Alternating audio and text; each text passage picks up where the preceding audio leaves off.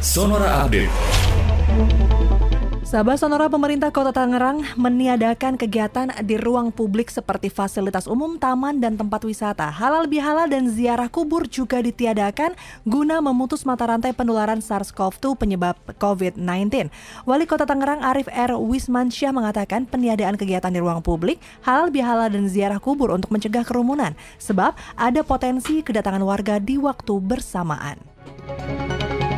Pelaku usaha keberatan dengan rencana pemerintah menaikkan tarif pajak pertambahan nilai atau PPN tahun depan.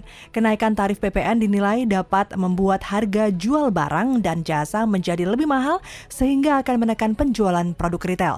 Ketua Umum Asosiasi Pengusaha Retail Indonesia atau APRindo, Roy Nicholas Mande mengatakan, kenaikan tarif PPN akan membuat harga jual barang-barang di sektor retail yang banyak dikonsumsi masyarakat seperti makanan dan minuman serta pakaian menjadi lebih mahal. Organisasi Kesehatan Dunia atau WHO menyebut virus corona varian India ditemukan di lebih 40 negara. Badan Kesehatan PBB ini menuturkan varian B1617 dari COVID-19 ini terdeteksi lewat database G-Site.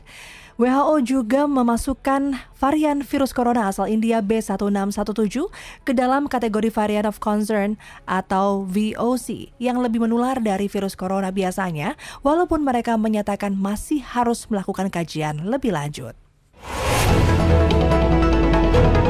Demikian Sonora Update.